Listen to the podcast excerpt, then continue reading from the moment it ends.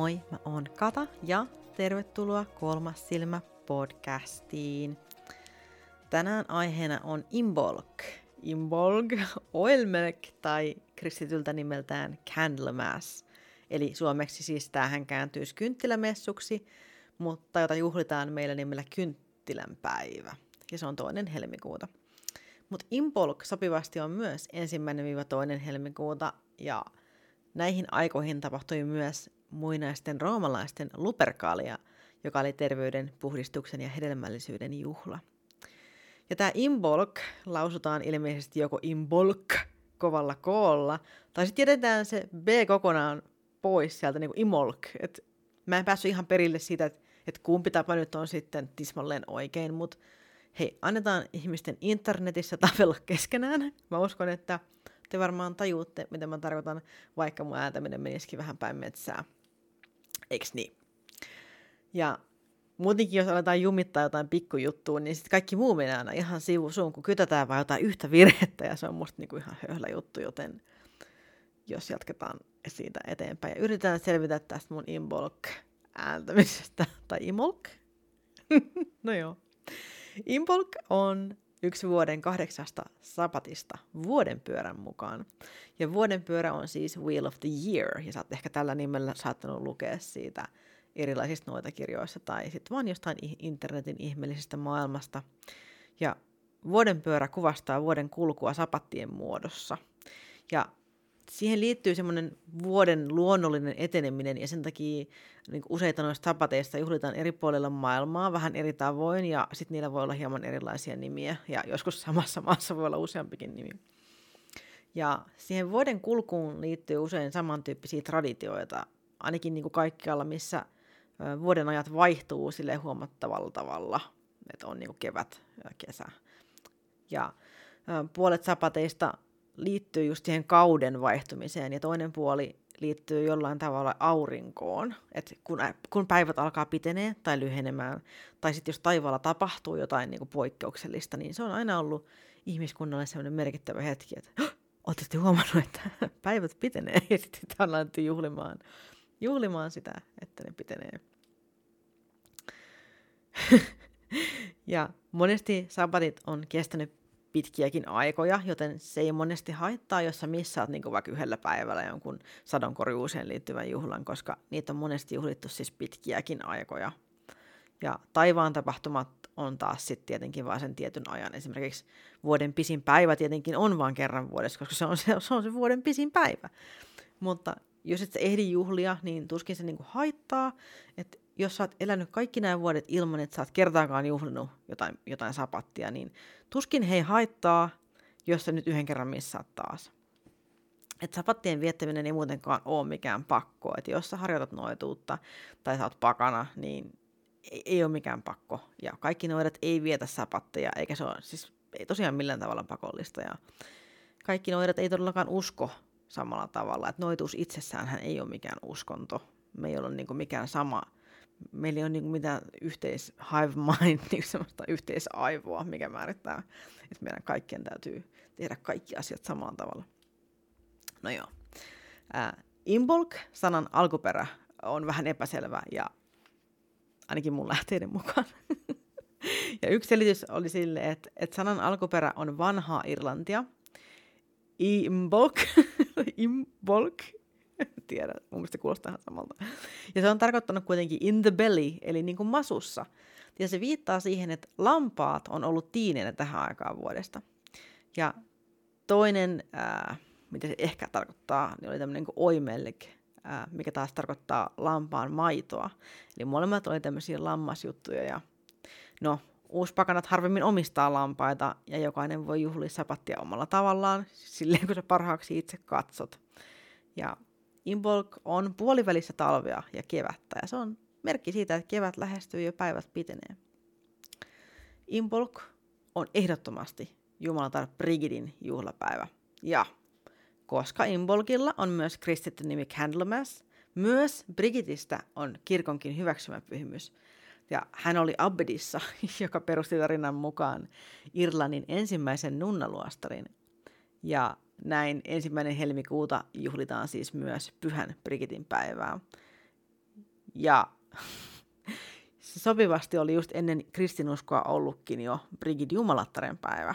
Ja tämä Brigid on yksi Irlannin suojelupyhimyksistä. Ja tämä keltti jumalatar Brigid oli ää, muun muassa ennustamisen ja käsitöiden jumalatar. Ja hänet liitetään myös viisauteen ja suojeluun, parantamiseen, kotieläimiin, varmaan varsinkin lampaisiin ehkä, ehkä, ja runouteen. Ja hän on myös seppien ja oluen jumalatar. Ja Imbolkiin kuuluukin osana tämä Brigidin ristin askarteleminen, ja sä voit ripustaa tämän esimerkiksi oven yläpuolelle kotia suojelemaan, ja sanotaan, että se suojelee kotia varsinkin tulipalolta. Ja tämä risti tehtiin perinteisesti vihvilästä, mutta jos ei satu kasvaa vihvilää ihan takapihalla, niin ihan varmasti muutkin uhuet oksat käy. Ja tämä ristissä siinä on semmoisia useita oksia rinnakkain, semmoisen niin nippu, monta nippua niitä. Ja sitten keskeltä oksat on punottu semmoiseen neljön muotoon ja neljään suuntaan osoittaa sitten nämä oksien päät, mitkä on sidottu yhteen.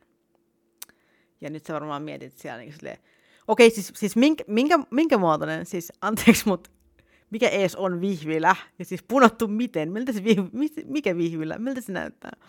Niin mä tässä, mulla on tämmöisiä back, ehätään, mulla on backup plan just sulle. Niin katsotaan, mitä muuta sä voit tehdä kotona, että sä voit juhlia inbolkiin, että jos ei nyt sit osta vihvilää.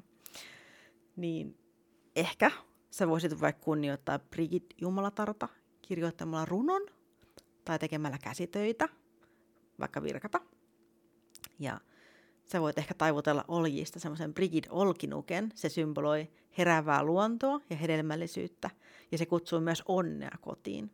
Ja se olkinukke voi olla hyvinkin yksinkertainen, ja sä voit käyttää siinä vähän luovuutta, että, että millaisen olkinuken sä taittelisit niistä oljista. Tai ehkä sä laitat alttarille tai ihan vaikka vaan olkkarin pöydälle, siis valkoisia kynttilöitä, ja toivotat valon tervetulleeksi kotiin.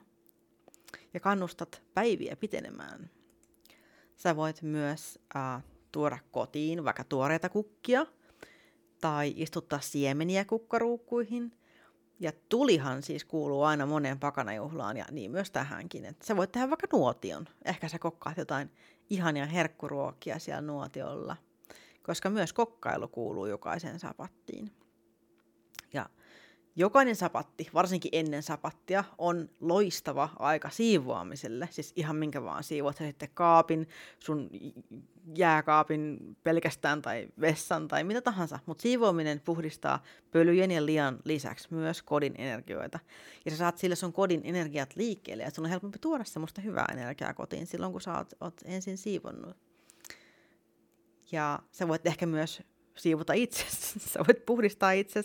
Ehkä sä menet suihkuun tai kylpyyn ja sä voit vaikka ottaa vähän suolaa mukaan. Sä voit hieroa itse suolalla ja puhdistaa sillä ja ajattelet silleen, että mitä kaikki energioita sä haluat jättää sun taaksesi ja mitä, missä sä haluat päästä irti. Ja sit sä huhtelet ne energiat alas sieltä viemäristä. Ja sä voit tietenkin myös vaikka ennustaa tulevaa vuotta, vaikka korteilla tai ehkä sä tulkitset sun yöllä näkemän unen ja mietit, että miten se voisi kertoa tästä tulevasta vuodesta. Tai loppuvuodesta. Mutta äh, koristeluja ja loitsuja varten niin käydään läpi vähän näitä Involkin vastaavuuksia, eli sitä, että mitkä kaikki asiat yhdistetään yleisimmin Involkiin. Ja Involkin värit on esimerkiksi valkoinen, pinkki, vaalean keltaiset sävyt, punainen ja miksei vaikka vaaleansininen. Ja vaalean vihreät olisi kyllä mun mielestä kanssa aika hyvä, koska se liittyy tosi paljon tähän kevään lähestyvään heräämiseen. Ja kristalleista, tai sanotaan kivet ihan teitä varten, jotka repii aina hiuksia päästä, kun puolialokivistä puhutaan kristalleina. Mä tiedän, että se on osa teistä on sillä, oh, joka kerta joku sanoo kristalli, niin, niin puolialokivet, niistä esimerkiksi ametisti, turkoosi, onyx, rubiini ja granaatti on semmoisia hyviä impolkiin liittyviä. Ja ruoka-aineista, niin leipää, maitoa, sipulia, juustoa, hunajaa, siis varsinkin siemenet, mutta oikeastaan mikä vaan, mikä on nyt saatavilla, niin käy ihan varmasti. Siis ruoka on aina hyvä. Täynnä on vatsa, niin on helpompi loitsia ja tehdä kaikkea muutakin. Ainakin nukkua. Ja yrteistä, yrteistä esimerkiksi basilika, kamomilla, laventeli, rosmariini ja karhunputket on sellaisia, mitkä käy vastaavuuksiltaan tähän involkkiin. Ja suitsukkeista esimerkiksi laventeli ja sitten rosmariini käy hyvin. Rosmariini käy aika moneen muuhunkin kyllä. Toisaalta kyllä laventelikin se on aika kiva. Ja Imbolkin eläinsymbolismia on tietenkin esimerkiksi lampaat, koska tämähän on nyt tämmöinen lammas, lammasjuhla, kun lampaat saa vauvoja ja lammas on maito virtaa. Ja myös joutsenet ja sitten metsämurmelit, koska toinen helmikuuta on myös Groundhog Day, eli murmelipäivä. Ja kukista sitten krookukset ja narsissit. Että ei kai sitten muuta kuin toivottamaan kasvava valo tervetulleeksi ja puhdistautumaan suihkuun samalla kun sä runoilet ja väännät nukkeja oljista siellä. Ei ehkä samaan aikaan kannata.